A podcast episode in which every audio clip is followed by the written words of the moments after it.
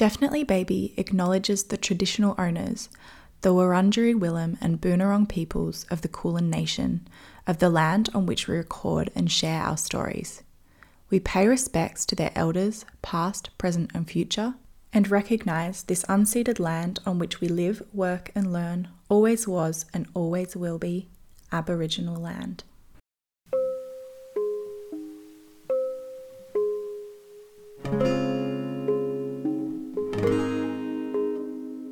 Welcome to Definitely Baby, a podcast that shares interviews with people about their unique experiences in transitioning into parenthood. I'm your host, Chelsea McRae, and in each episode, Definitely Baby shares stories about parents' postpartum period and beyond, and about the challenges and nuances that we unearth in this deeply beautiful yet intense time. This podcast is for those who are about to embark on the journey of parenthood and those who've been parenting for a while. Or maybe you'd just like to listen to some lovely and unique stories. So, whoever you are, thank you for joining us, and I'm so glad that you're here.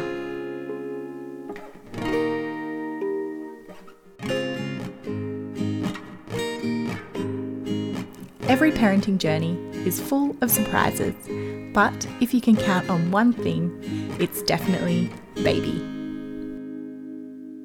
Hello, everyone. Hope you're having a beautiful day so far, wherever you're joining us from, whether you're on a walk, uh, you know, at home, caring for babies, maybe at work on a break, anytime. Thank you so much for listening and for joining us here.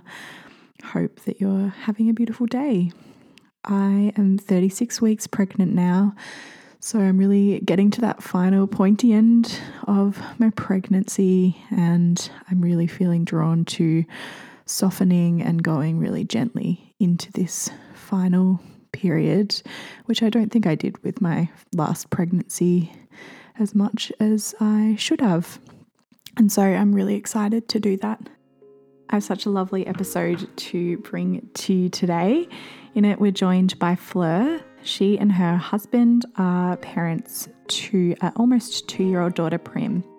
We speak in this episode about her struggles conceiving before falling pregnant with her daughter, being COVID positive during her labour, and how that impacted everything there and her birth, the shock of postpartum and anxiety that she and her husband experienced in that period, losing her mother right before Prim was conceived, and how that's impacted her motherhood journey along the way, and how motherhood has changed her perspective on work, as well as her experience of traveling with a toddler.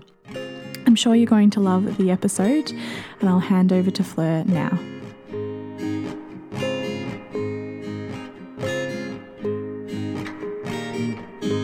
Fleur. Thanks so much for coming onto the podcast today. Hi, thank you for having me. Yeah, I'm so excited to chat to you. Could you start by introducing yourself, telling us about what you do and who makes up your family? Sure. So my name is Fleur and I live in Melbourne and I have a my husband and my dog Pepper and my almost 2-year-old daughter Prim who make up our family. And I run my own business. I do it's hard to describe, but it's like somatic health and mindset coaching for women predominantly. Mm, yeah. What inspired you to do that? So, I have a um, corporate career in human resources and leadership. So, I have always been very interested in human behavior and performance. Um, but when I was thinking about getting pregnant and I was working in a really like very intense job where it was requiring a lot of me, I just knew that that's not how I wanted to do it. I really didn't want to go back to an office um, and at that that was pre-covid so it was like i would have had to have been in the office five days a week and it was like having kids really they didn't um, really provide an environment that was flexible in reality so i knew that i had to do something different if i wanted true flexibility. And so I went down the path of starting my own business, and that started with like nutrition coaching, and it's just kind of evolved over time to working a lot with, you know, trauma and the nervous system and yeah, mindset and performance. And um, I actually also have a degree in social work. So it's always kind of been there for me. Mm. And so it feels like a full circle moment being able to come back and do this kind of work, which is cool. Yeah. Oh, amazing. Looks so good. I always see your little classes that you're running online, and I keep meaning to come along for one when the time um, kind of works out. But you've, yeah, it seems to be kind of like a meditation type thing. Is that right? That yep. the, these kind of like yeah, yeah. breath work, like really a lot of um, helping people understand their physiology, their body, like their stress responses. So I know I particularly like, you know, being a parent as well, like having that knowledge of what is actually happening in my body, in my daughter's body, like it's just transformed how I do everything because it it kind of takes the the emotional charge out of it because you're like, okay, this is the natural process that is occurring in my body right now. When it's like stressed or when it's you know tantrums are happening you can really understand it from a biological perspective. Yeah that's so interesting. Yeah can you tell us more about that with how that's been with that knowledge with Prim and yeah, yeah with with yeah. her tantrums especially I'm sure people would be interested to know what the biology behind tantrums yeah. are. Well, yeah, and I think like you know tantrums are like biologically normal yes. and it's supposed to happen at this age, and I think what what's helped me with that is like rather than focusing on her, it's like, I've got to focus on me. I've got to be regulated. I've got to have the capacity to handle her emotions. And I think this is where a lot of us don't have that capacity because we were like never taught how to handle big emotions. Like we were kind of taught they're bad or they're wrong in down. some way. Yeah. So it's like being able to actually retrain my nervous system to sit with someone who's having big emotions and not feel like it's my responsibility to change it. It's like just allowing it to happen and let her express it without shaming her into feeling like that's the bad thing to do. Mm. So it's really been like what she's doing is biologically normal. It's our response that is not biologically normal that we have to like rewire ourselves so it's like that's completely normal what she's doing and we are able to sit with that as a society, as a culture now, with big emotions rather than feeling uncomfortable around them and wanting to ignore them or to shut them down. Mm, yeah, yeah, I love that. And such a good way to look at it. Yeah. yeah. Yeah. Yeah. Could you tell us yeah. about your entry into motherhood? So, how was your pregnancy and your birth and your postpartum period with Prim? Yeah. So, pregnancy was really good. So, it took us like probably a year to get pregnant. And that was probably really hard for me. I was kind of expecting it would just happen and it didn't and there was a big like learning curve for me around control and like you know wanting things to happen in a certain way um, and learning to kind of surrender to that and i think we were due to actually start ivf and then suddenly my mum passed away and that was mm, like this like really chaotic time and you know, it's actually like a beautiful story in the end because we went up and we were with mom. And I remember, like, as she was passing away, I asked her for like help. And we actually got home from that trip and I was pregnant, which was just like this amazing, mm. like, you know, like it was like this full circle moment, like someone passing away and then being pregnant. And it was just like this surreal thing. So that was a crazy time. So then pregnancy was an interesting time because I was like, I just, my mom's mm. passed away, but I've been trying to get pregnant for so long and now I'm pregnant. Like, I'm happy, but I'm sad. I'm happy, but I'm sad. Like, it was kind of yeah. a strange time to me. But in terms of like the actual, like, I didn't get any morning sickness. I felt really good for the most part. Wow. I think the third trimester was difficult just because of the anticipation of like what was going to happen, mm-hmm. what birth mm-hmm. was going to be like, what parenthood was going to be like. Like I just wanted it, I just wanted to know everything. And the waiting game was really hard for me, particularly like towards the end. And then, you know, I had planned out my birth as you do. I had an obstetrician. I didn't love that experience. I really, really actually didn't like it. And, but it was kind of like too late in the piece to change it, or I was too much of like a people pleaser to change it. I was like, I'm stuck with this now. And so I ended up getting a doula as well, which was amazing in the lead up to the birth. And she was supposed to be with me at the birth. Uh, but three days before I was due to give mm. birth, I got COVID. Oh, no. And so I was supposed to be giving birth in Frances Perry, which is like the private side of the women's. And um, I rang my obstetrician and said, I've got COVID. And she said, You're the first patient I've ever had who's had COVID oh at this late in the piece. Unfortunately, I can't be there to deliver your baby, and you can't go to Frances Perry, which I'd like paid all this money to go oh to. Um, you'll have to go to the women. Mm. And so I was mm. like, okay, yeah. And they were like, your doula can't come, and if mm. your husband gets COVID, he can't come. Oh my gosh. So that really like was so stressful, and it was like I think it was just after Christmas as well, and so I said to the hospital, like, what are my options then if I like can't do this on my own? I can't give birth on my own with COVID. Yeah. And they said, well, why don't you just come in tonight and we'll induce you? So that's what we did. So I literally like went out, my husband was working, went out to his office and was like, hey, we're going to the hospital, like we're having the baby tonight. And he was like, what? so yeah. And then we went in, and because we had COVID, and it was that we had COVID at the very beginning, like when everyone was, no one had had COVID yet. Like it was that, I can't remember what the strain was called, but it yeah. was like that. There's where been so like, many. um, so everyone, it was all very new, and the hospital, like they were all like full PPE, like we were kind of put into a room, vacuum sealed room kind of thing weren't allowed out for 72 hours. We didn't have anything because we kind of packed up and left straight away. I uh, done all this colostrum, and because I had COVID, they refused to put it in the freezer, mm. so I lost all of that. It was oh. just like stuff like that. But it's such a like, process getting that colostrum. that would have been so frustrating. and I did it for weeks. Like it was so yeah. disheartening. I was like, mm-hmm. I feel like, sorry, you've got COVID. We can't risk putting it in the freezer, which oh now, if you think about it, it's like, yeah. okay. But anyway, yeah. so that was kind of, yeah, getting into labor. And then I got induced. Um, and that was something that unfortunately, like, I really didn't want to get induced. I really wanted to go naturally into labor. I wanted to be at home. Like, all of these things that um, just kind of went out the window. And getting induced was, um, yeah, like that was like, I think they put in a, so we got in at like eight o'clock and it probably at night. And then at like 10 p.m., they put in a balloon in my cervix. Like most painful thing mm. that's ever like happened.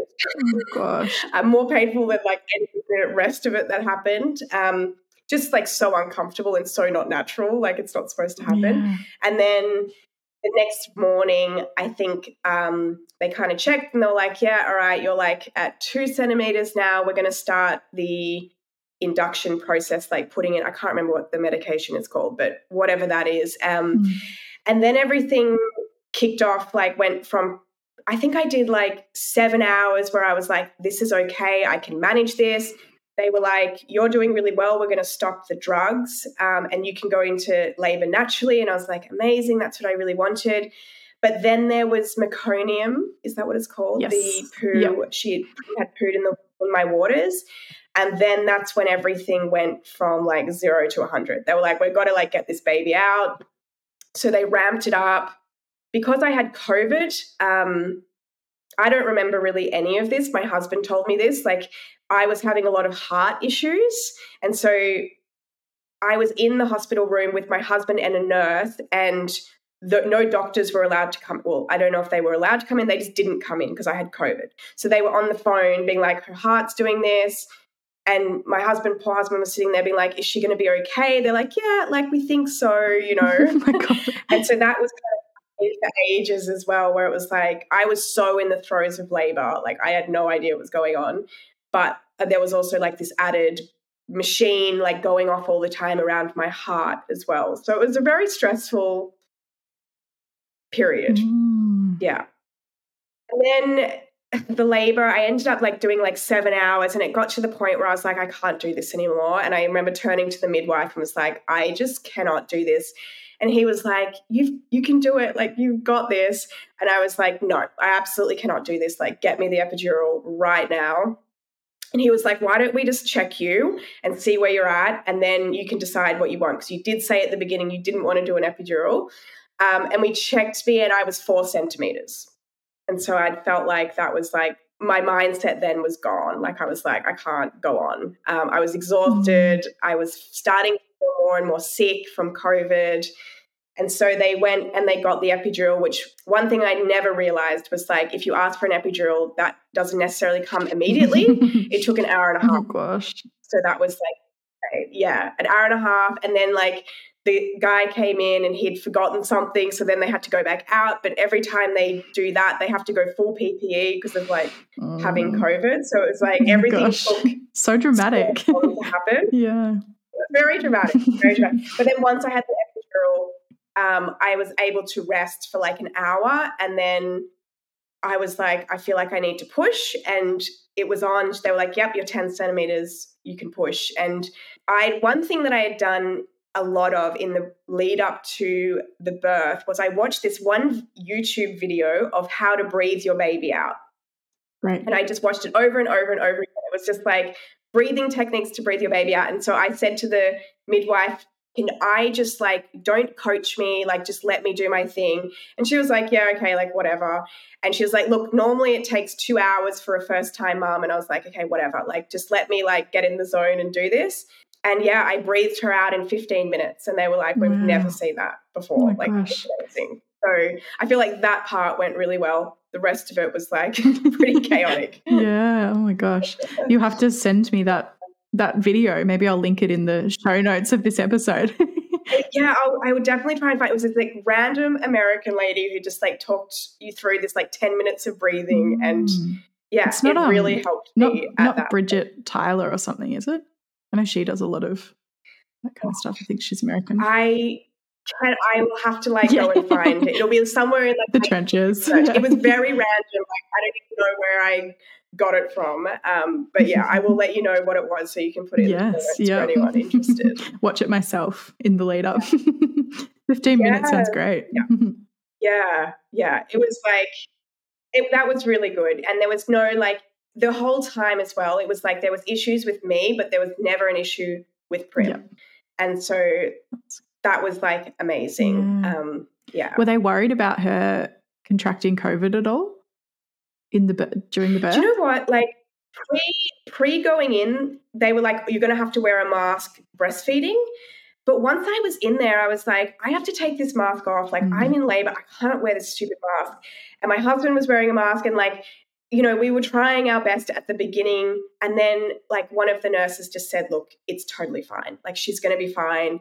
This is, you're all going to be fine. Like, there's just so much more fear around it than that what's necessary like what's important right now is like you have that connection with your baby so don't be worried or scared like something's going to happen to her because it's going to be totally fine so that was that was really nice to hear because I was like, oh my gosh, what if I give her COVID? And then what if like something awful happens and then it's my fault? And, you know, but I think there was um, just so much fear at that point about COVID as well. So yeah. the plan was I was supposed to wear a mask, but then as soon as like she arrived, like there was no masks in sight. Like we just didn't do that. And then she never got it. And my husband hmm. never got it either. Oh, so he was in the same room there for 72 yeah. hours as well.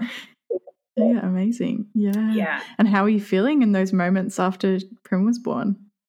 It was crazy because I think um you know that was it was such a it's such a surreal time like once you've had a baby like it's just so wild i can't even explain it and i think because of the epidural i was shaking a lot or even just like post birth like you shake a lot so it was like this really intense feeling and i remember it was like four in the morning once they had kind of like fixed you know everything was done and they were like you guys can have some sleep now and i remember thinking like how am i supposed to go to sleep like what the hell just happened? That was insane. And she was, and I remember saying to them, Are you leaving the baby here? And they're like, Yeah, it's your baby. And I was like, Oh, what do we do if she cries? What do I do now? They're like, You'll be okay.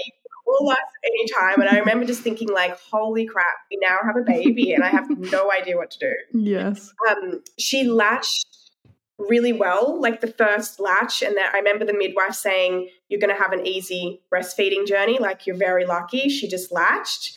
And I was thinking, like, that's amazing. Um, and then, yeah, I think like we didn't get any sleep and then they came back in at like 5 a.m like you know what it's like in hospital they're like every hour someone's coming in to check something yes. and then i remember at like 5 a.m they were like we've we, you guys have kind of got to go by midday and i was like what mm. um, because obviously they needed the room for like the next, covid person. mom to come yeah. in and so, yeah, then we were like, just because we were supposed to stay three nights at the Frances Perry like hotel thing, yeah. whatever that was. Um, and so the thought of like going home, and it was New Year's Eve as well. That wow. was the other thing. So no one, none of our family was in town. Like we were very much on our own. We had COVID. So it was just this like, we're going home now. Like we have no food. We had nothing. It was crazy. Um, and I remember like leaving the hospital because we had COVID, we weren't allowed to touch anything. And we kind of like, we're like ushered out and it felt like, we felt like so dirty and gross. Like, you know what I mean? It's just like, it was so bad. And then because we had COVID, we weren't allowed to pay for the parking, oh. which you have to pay for the parking to get out of the hospital. But they were like, just don't do it. And we had to like yell at the like, lady at the gate to let us out and be like, we have COVID. And we had our window down and she was like, shut your Oh, it was just insane. Like oh it, the whole thing was just like now, but at the time, I think we were like almost in tears, being like, "This is awful. Like, what are we supposed to do?" Getting her in the car seat for the first time was just like so stressful. We couldn't work it out, and no one could help us because we had COVID. anyway, then we got home, and that was nice to be home. And then I remember like the midwives, like they came, and I remember they were like, "We were really not supposed to come into your house." But they had to like do all the checks and stuff, right? And I was like, I'm not standing on my doorstep. Like, you have to come inside. Yeah. And so she was like, really sorry for you. Like, I'm going to come inside. Um, and she came inside, and, and I remember like she was, she, it was so glad that she came because she was like, You're so engorged. Like, you're on your way to mastitis. Like, you have to like mm. pump and do something right now. So that was like, thank God someone came because otherwise I would never have known um, anything. I think that was like the hard part is like we just had no idea and it just felt like we were sent out in the world on our own with no help. And it was just, yeah. But then we had a midwife come, I think every second day. But then, like, COVID got really intense. And then they said, we can't come anymore. We're too busy. The hospitals were too slammed. So you're like, if anything, you can come into the hospital if you need to. Otherwise, like, just stay home. Yeah. Yeah. Oh, wow. Crazy time. Crazy time. Reflecting on it now. Yeah. What an entrance mm. into into your motherhood journey. My gosh. I know. And I think like because the first I, I remember like the first three months, like both my husband and I, we had really, really bad anxiety. Like even to the point, I think my husband actually on day two, he uh, went to hospital with heart pain um, because we didn't know why. Like he just had this heart pain and he um, ended up calling the hospital and they were like sent an ambulance. Oh my gosh. And I was like, what is going on? This cannot be happening. Like you cannot be like having a heart attack right now. I've got a two day old baby. Yeah. And I remember the hospital, the ambulance guys coming in. They're like, how old is that baby? And I was like, she's two days old. And they were like, gosh, okay. So he went off to the hospital and I was at home then by myself with this two day old baby, oh just God. like wondering like what was wrong.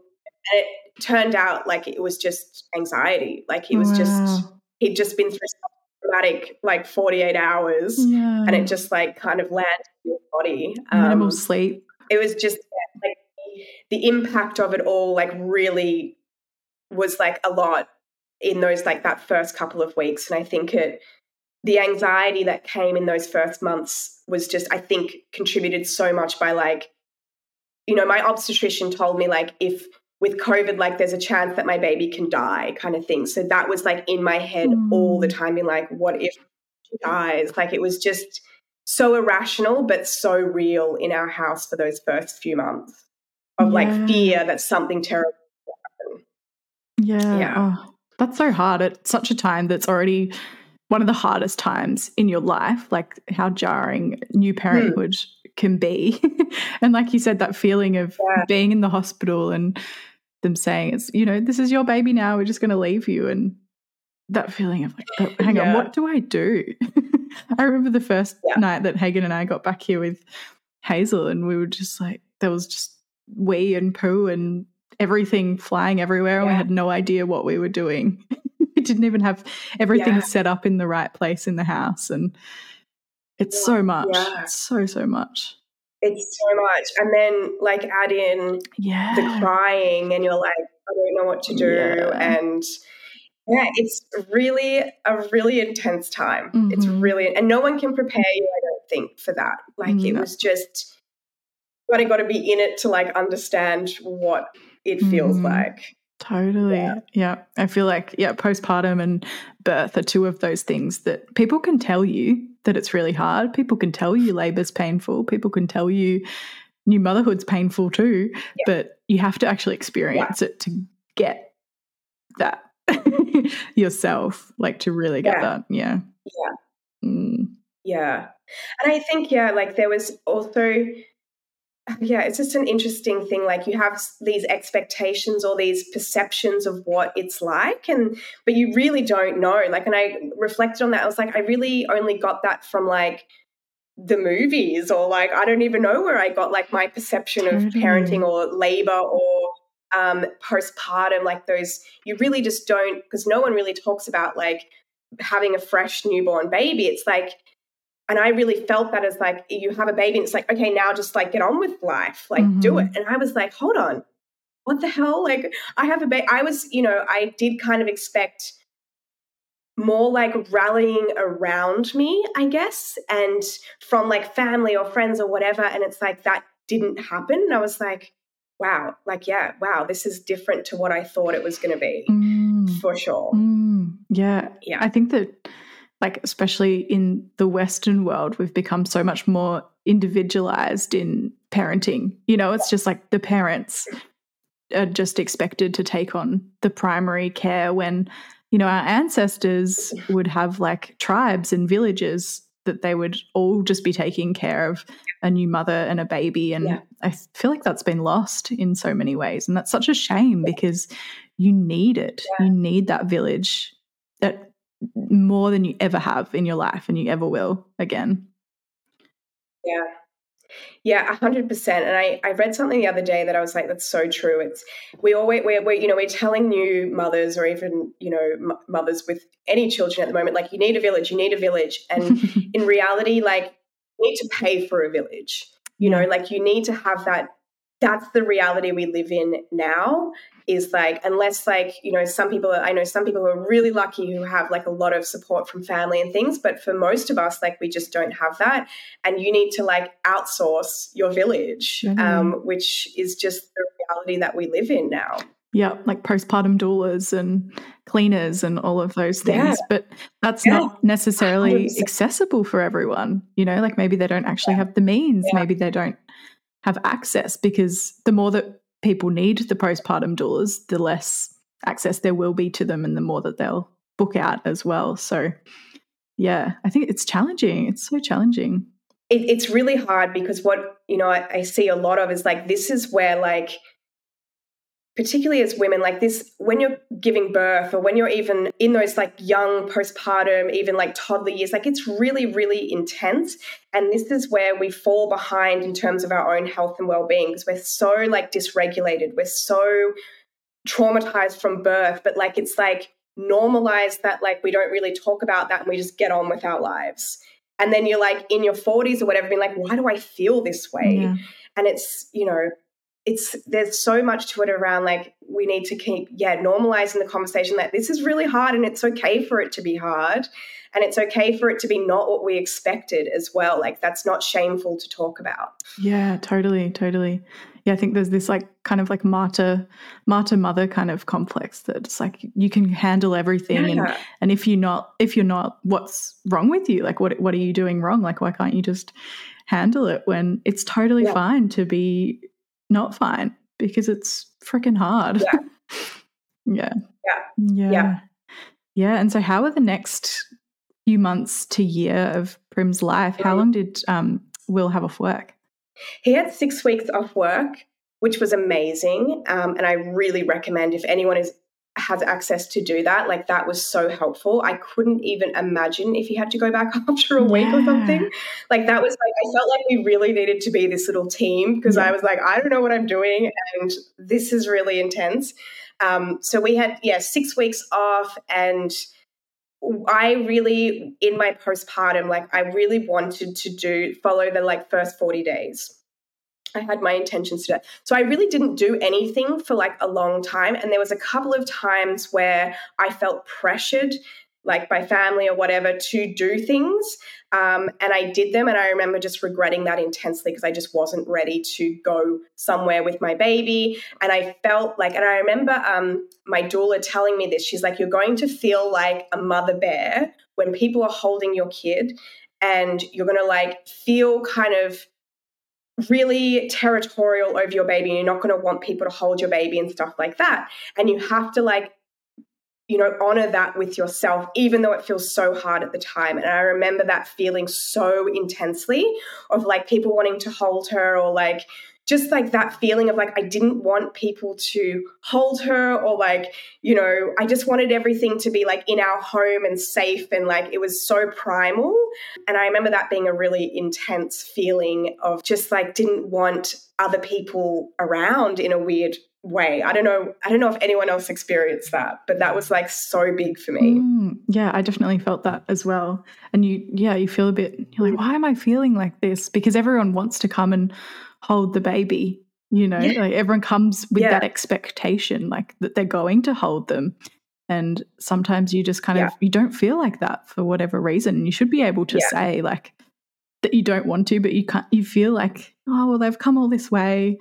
I guess they should be able to hold them. Yeah it's a yeah. weird feeling. Yeah, really intense. And I think, like, as well, even, you know, breastfeeding in front of people was really intense. And, like, just like all of these things where it's like you feel so weird in your body and like things are happening and changing. And you're like, and then all of a sudden you feel like you're a bit on display as a mother. I don't know if that anyone else experienced that, but like, I just felt like what did I call it? It's like public parenting, where it's like you feel like you're being watched yeah. as a parent, and it was just, it's just so intense and like yeah, even like breastfeeding when you don't really know how to breastfeed yet, and it's like people are kind of watching you, or you're in public, and you're like, I want this to feel really normal. Like I had this expectation that I'd be like, yeah, I can breastfeed anywhere, and then in reality, I was like, I feel so uncomfortable yeah. um, doing this. And or even like I remember the first time I went out with Prim, I think we I went to a local cafe and I went and caught up with one of my friends who's a mum, so she got it.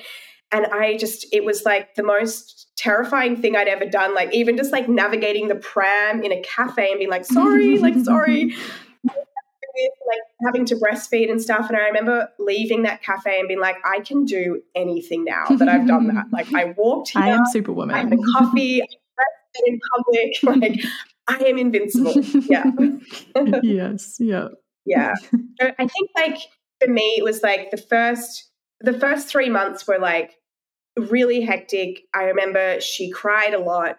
Um, we didn't, you know, we didn't know why. I remember like this is for me where the way that I thought it was going to go was completely different to the way that it went. Like, you know, we thought she would sleep in her bassinet and just sleep and it was you know going to be simple and easy and it was like not like that at all. She cried she wanted to be with me. We ended up starting to co-sleep which i felt like this weird shame around because of like i thought that was not the right thing to do and that was like you know talking about like cultural you know perceptions. That's what i just picked up on being like that's not what we do. Like they sleep in a bed um, and so that adjustment of like, okay, like co sleeping is like the right thing to do for our family.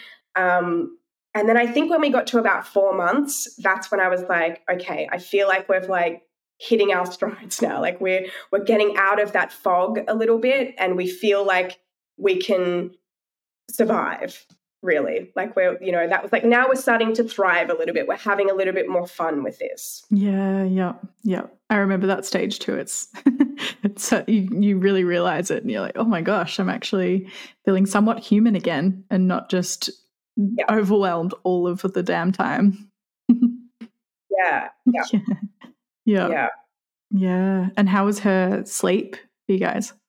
It's, it's like never been good. Mm. And, um, you know, even still to this day. So I think, and that was really hard as well because I feel like this is the question that I get asked still to this day. Like, and how's she sleeping? Mm. I'm like, I "Oh, hate who that question. Like, yeah. Stop. um, but you know, and I, it's this like a lot of people, and we did the we we still co-sleep, and we never did any kind of like um, sleep training or anything like that. And I remember like you know she's been always been a very wakeful baby, and I actually sorry I did do a a, a possums, you know the sleep uh, company possums. I don't know if you know them.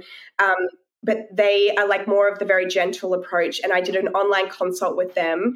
And she was just like, look, you've got a wakeful baby. Um, the reality is like everyone needs different amount of sleeps sleep and your baby doesn't need that much sleep and she's happy in all other aspects so like yeah. just keep going Yeah. like okay um, great and even now she's nearly two she still wakes up multiple times a night you know and it's just that's her and um, that's how we roll now and it's like been one of those things that's been really hard to even like talk about because we do co-sleeping and we haven't done like any of the other stuff like people will be like oh why don't you do sleep training like it's crazy that you guys haven't done that yet Mm. and that's like a hard conversation so i just like try not to even like share her sleep because i'm like people think we're crazy that she still doesn't sleep through the night and she's nearly two Yeah. Oh, yeah All of the shoulds and the still isn't doing this. Are you still doing this? Are you still co sleeping? Are you still breastfeeding? Like, you just need to remove that Yeah. word, put it in the bin.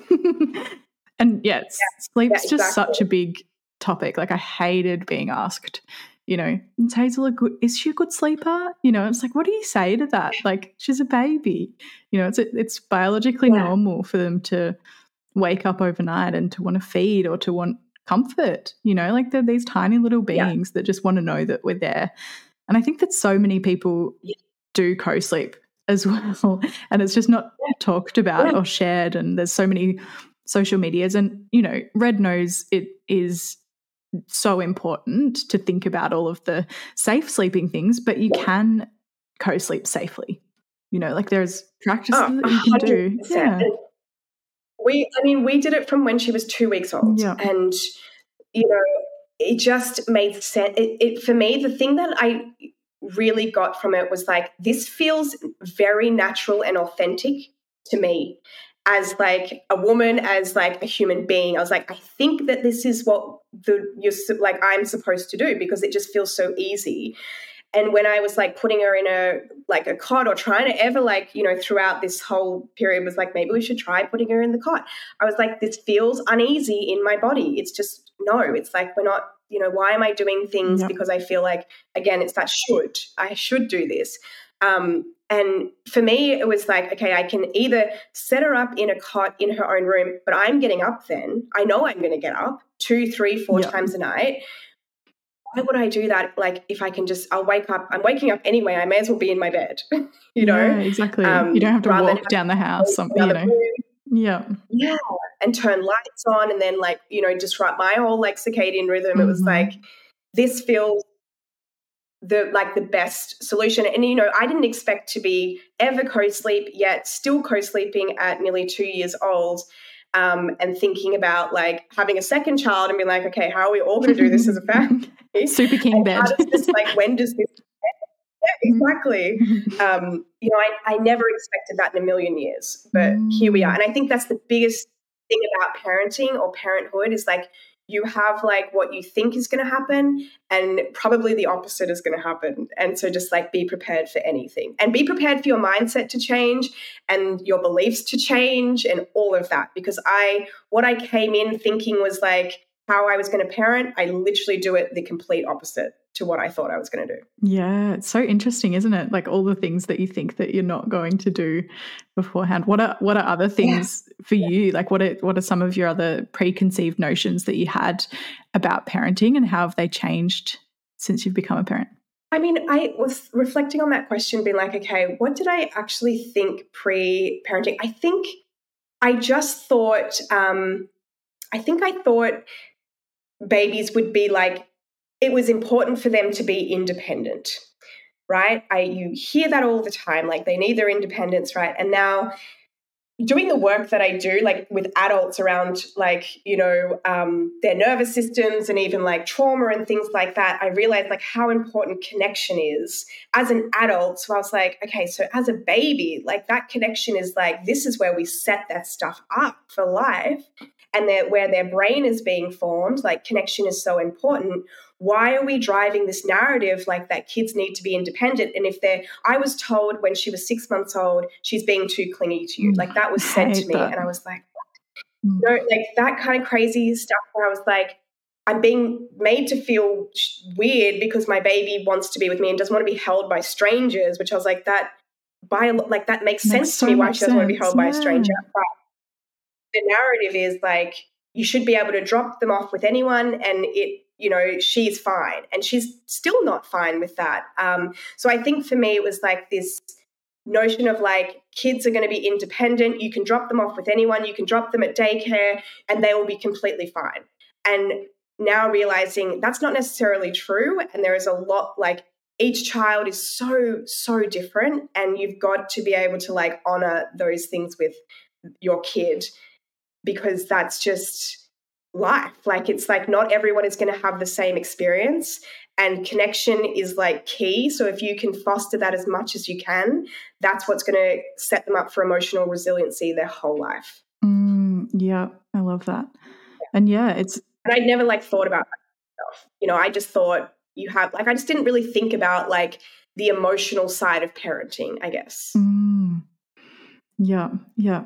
And yeah, it's you know, it's a sign of like a good, strong bond between a parent and child, especially a mother and child primarily, when the child is attached to you. You know, that actually shows secure attachment.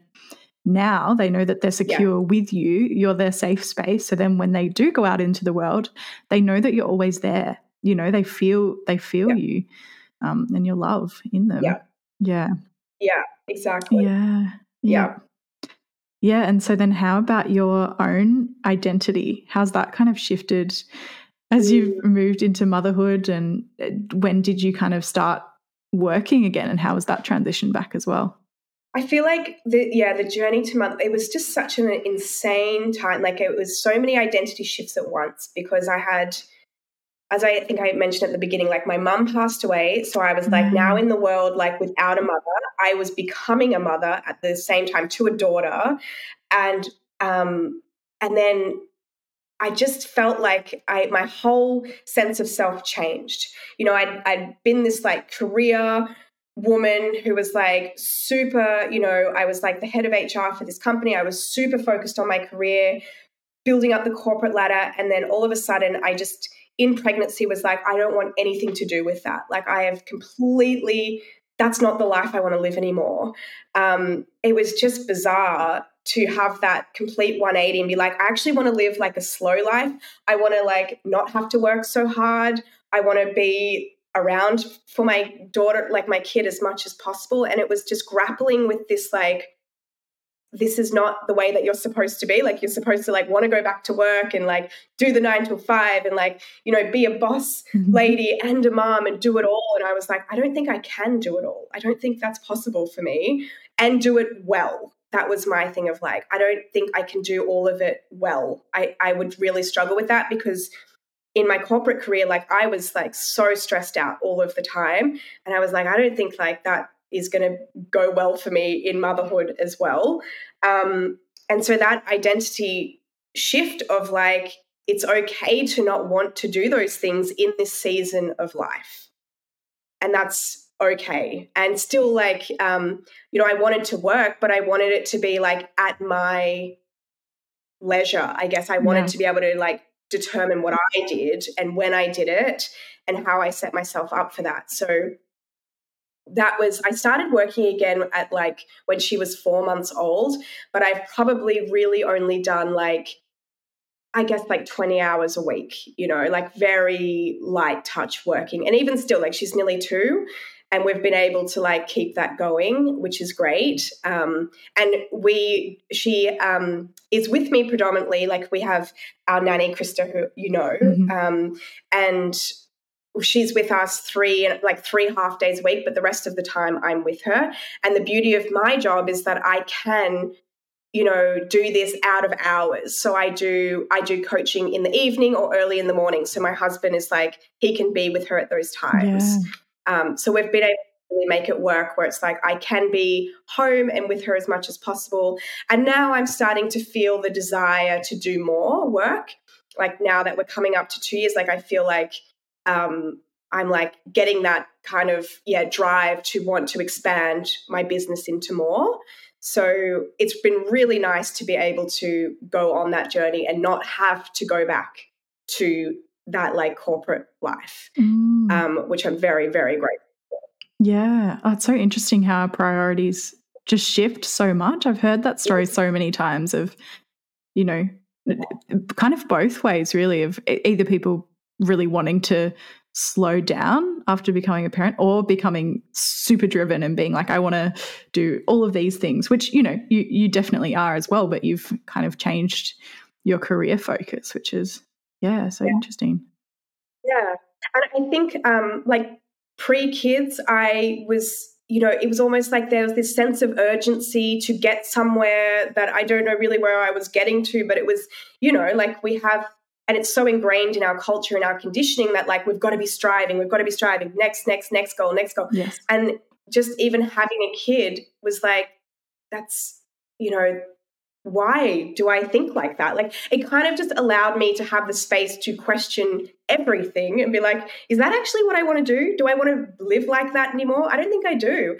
Okay let's like try it like this and be like this actually feels really good to live a slower and now it's like we're going to move down to the coast and it's like this is yeah this is feeling more like expansive and slow and i think i need this in like these younger years of my kids lives.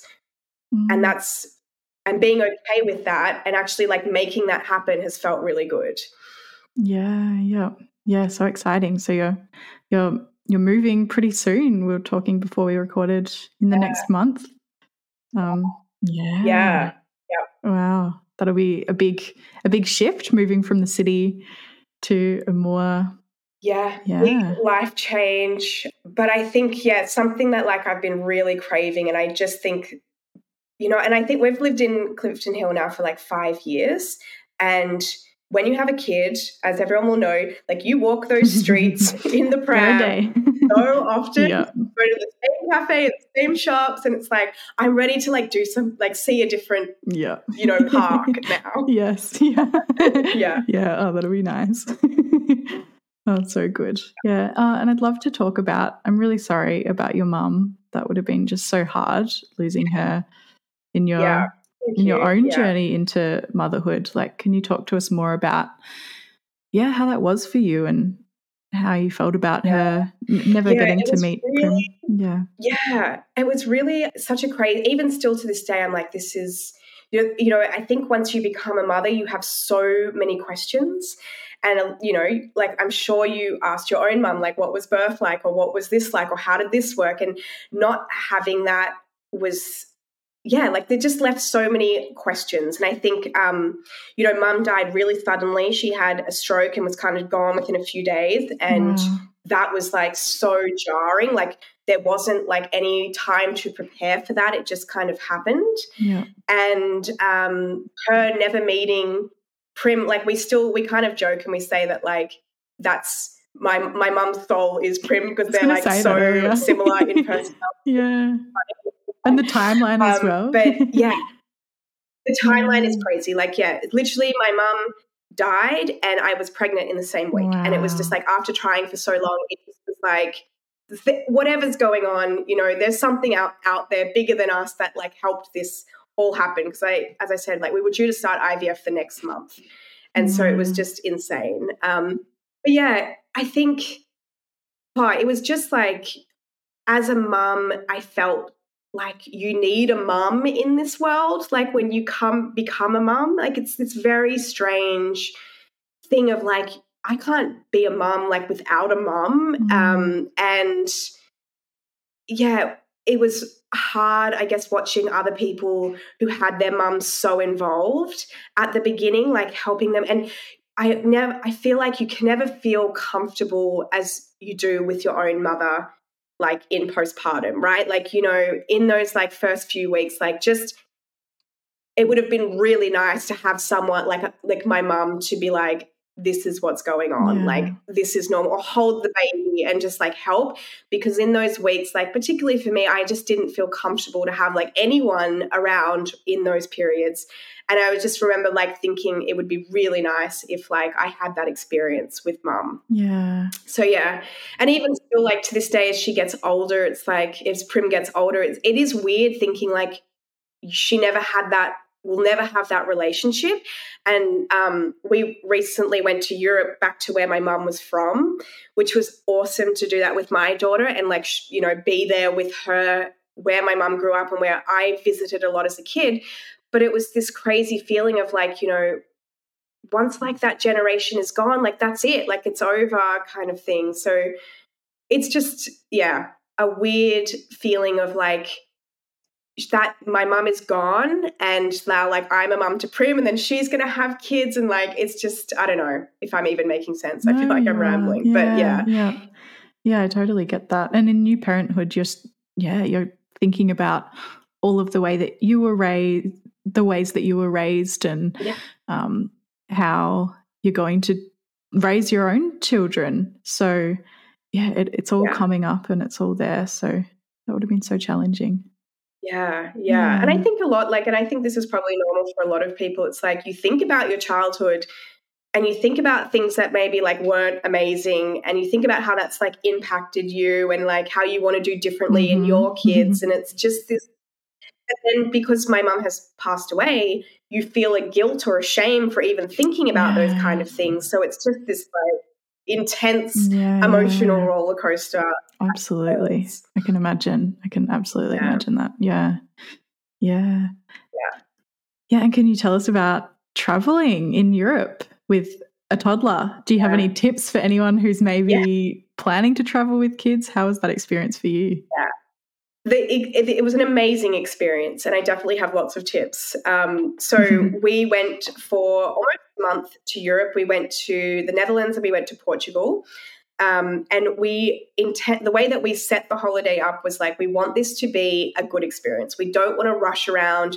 We don't want to do too much. We want it to be like we're in places for at least like four or five days at a time, so that we can you know relax and be on her schedule um, of like she needs a nap during the day and we don't want to be doing that on the go um, just because like she never gets a long enough nap when we do that. So we set it up like that where we really intended to do it slowly and we had the expectation we're not going to do all the same things that we did we would have done pre children very different holiday. Um, and so flying over there that's like obviously the hardest most challenging part of the whole thing. We did a 5 a.m. flight, which I will recommend to everyone now. Never, ever, ever, ever do that. Okay. Always do a night flight yeah. because you want them to sleep for at least a little bit. But because we were at 5 a.m., we were obviously up at 1 a.m. to get to the oh airport gosh, and on the plane yeah. by 5 a.m. So that was half the night disrupted. And then um, it was daytime, you know, for her circadian rhythm. So she was not willing to sleep. And that was a 13 hour flight to Dubai. Mm-hmm. And 13 hours is a very long time on a plane. And she, um, she did amazingly. There was probably an hour and a half where we were like, oh my God, this is really hard. Where she wanted to just walk around the plane. You know, we, I watched all the TikToks of like all the things to do on a plane with a toddler. And um, I recommend like just don't even worry about all that stuff. like I did the sticker books, I had all the toys, I had all the things, and literally like she would look at it and like five minutes later she was like, I'm sick of that. Oh. so yeah, like it's hard. And then so really the biggest saving grace was like the iPad and letting her like watch as many shows as she wanted. Yeah. And even that, like, you know, she gets sick of that after a while. So I think um it's just it is hardcore and you've just got to be like willing to do it and i remember like just saying to my husband like we're a team we're a team like let's just stick together like try not to like lose it at each other because it's so intense yeah and then when we got to dubai we only like i purposely created a really short layover. So I think we only had one and a half hours. So it was literally like get to the next plane. And then she slept because by that point it was like probably midnight Australian time. So she did sleep the whole seven hours there. And then when we got there, it was like nighttime there. So we we were all so exhausted because we didn't sleep for 28 hours because also she's on your lap. Yeah. Like she was under two, so we sleep for her, which is also very hard when they're at that age. Um, so, yeah, my biggest recommendations for flying is fly at night. Make sure you bring food. One thing I didn't realize was they weren't going to give her any food because oh. she didn't have her own seat. Yeah. Right. So luckily we had lots of food, but like that was one thing I didn't realize was going to happen. So thankfully we did have food. Um, and yeah, like if they're into screens, like it's a saving grace. And if they're not into screens, I don't know what you're going to do. um, yeah. Good luck and then to you. way home, yeah, good luck.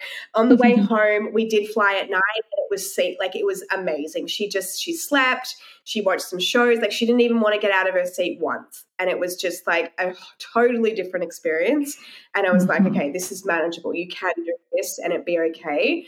And then when we were there, um, you know, she just like seamlessly, it was just, she just was so happy to be there and walk around. And we had like, um, you know, we did a lot of walking, which she was happy to do. And I think that's the other thing as well. It's like, you're going to get places a lot slower, you know, than you you mm-hmm, used to when mm-hmm. you're traveling. Like, you know, it's a slower experience. So just really like embracing that as well and being like, there's no rush to get anywhere. Like you're just seeing less, you're doing less, you're taking more time out to chill out. And I think that was the other big tip I had was like make sure that your accommodation is you're happy to like chill out and spend time there while they're having a sleep. Like I in Amsterdam, our hotel room was like literally just like a bed. So that was really hard because there was just no space to do anything. Yeah. So while she's sleeping, you've just got to kind of be quiet and like sit there for two hours. Um, so everywhere else we had like more space to have like go into another room while she was sleeping, um, which was really helpful as well. Mm. Yeah. Yeah. Oh, great. Yeah. Great and the other thing is like, yeah, don't worry about like, don't be too. I mean, we've never really been hyper focused on like routine. Um, but we did notice like she just kind of fell into that rhythm, the same sort of rhythm that we had at home. But like we weren't like hyper focused on it because I think it's so hard when you're traveling to like worry about that because some days it's like don't go to plan or you get like you're driving more than other days or you're you know you're traveling you have travel days and in those days you've just kind of got to go with the flow. Mm, yeah. Yeah. yeah absolutely. Oh great. We haven't we haven't tried an overseas plane anywhere kind of trip yet. I just haven't braved it but they're all great tips that i'll yeah. that i'll take on board when we do. Yeah and I think like the biggest thing that I, you know, kept saying in my head is like this will end. Like the, the plane ride will end. We will arrive. Yeah. Um, and you know, I think like I find I struggle on those long flights. It's just hard. It's just so we are so far away, um, and it's just a very long time of travel. Mm. But once you're there, you're like, this is so worth it. It's so fun here, and it's like watching her grow and develop. Like she's like come back so different to what we left like a month ago. Mm, yeah. Oh wow, that's amazing. So cute. Yeah. yeah. Okay. And so as Prim grows older, I'd love to know what some kind of like values or principles that you hope to instill in her are. You know, the biggest thing for me with Prim is that I just want her to truly feel like it is perfectly okay to just be who she is. I think that's such a big one for me. Um, I never want her to feel shame or embarrassment or guilt for being who she is. And I think me as a parent and what I am modeling to her is that as well, like trying to be my most like true, authentic self to show her that that's like how to do it to live a great life. Um, and I think that's yeah, my main focus is I just want her to feel comfortable to embrace who she is and do whatever it is that she wants to do and not put pressure on her to be a certain way or to do a certain thing Um, and yeah, that's that's our kind of parenting parenting philosophy, I guess. Mm. You know, we want her to like just have a really lovely life experience. Um, yeah. Yeah. Yeah, that's beautiful. Thanks for sharing that. Mm. And yeah, and for our last question, what has surprised you the most about parenthood? Um, okay, so many things. so, what has surprised me the most would be um, how like how conflicting it can be like within yourself. Um, and I think that really comes from the way that you've been conditioned or parented and then like you wanting to do it a different way but it's like you've still got all of these years of conditioning that you kind of have to break through. Um, and it's really that's really challenging and hard and like how self-aware you become as a parent. Um, i don't know if anyone else kind of experiences that but you you become really aware of like how you talk or how you the automatic things that happen you know when like things are chaotic and stressful um, and the other thing is like the one thing that surprised me that's been really lovely to see is like just how much more you love your partner like watching them be a parent like it's just yeah i love the that coolest thing to watch and like the loveliest thing to watch Mm. yeah Yeah. Yeah. And i don't think that's something you really think about pre-parenting like you don't really you can't grasp that but what it's like to watch that person become a parent is like really cool Yeah. Yeah. Yeah. And then watching your child who kind of looks like them and looks like you, you know, like looks like Mm. a little combination and you just love so much and watching them interact with your partner. It's so special. yeah Yeah. yeah it's really nice Yeah. Yeah. I love it. yeah. Oh, beautiful. Fleur, thanks so much for taking the time to speak to us today. It's been so wonderful to talk to you. And yeah, I've really enjoyed it. Yeah, thank you so much for having me. I've loved having this chat. I love talking about this stuff. So thank you again. It's been really fun. Yeah, great. And where can people find you if they want to maybe do one of your little um, somatic Yeah. meditation type classes? Uh, yeah, so Instagram probably the best place, um, and my Instagram handle is Umi U M I underscore wellbeing, and um, I can send that over if you want to put that in the show notes as well. That's usually yeah where I'm. You can hang I where I hang out the most is on Instagram. Yeah, yeah, great. And yeah, your little the little classes that you do, I've been meaning to go to, but they're really cost effective. So encourage everyone Yeah, to come yeah, along. Yeah.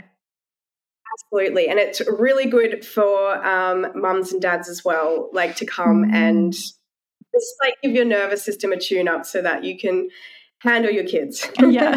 yes, exactly. Yeah, I've been thinking about doing some before labor, you know, labor prep, like really meditation's so good in pregnancy to try and stabilize your mind Yeah. and when parenting when you've got so much stimulation coming in from so many sides.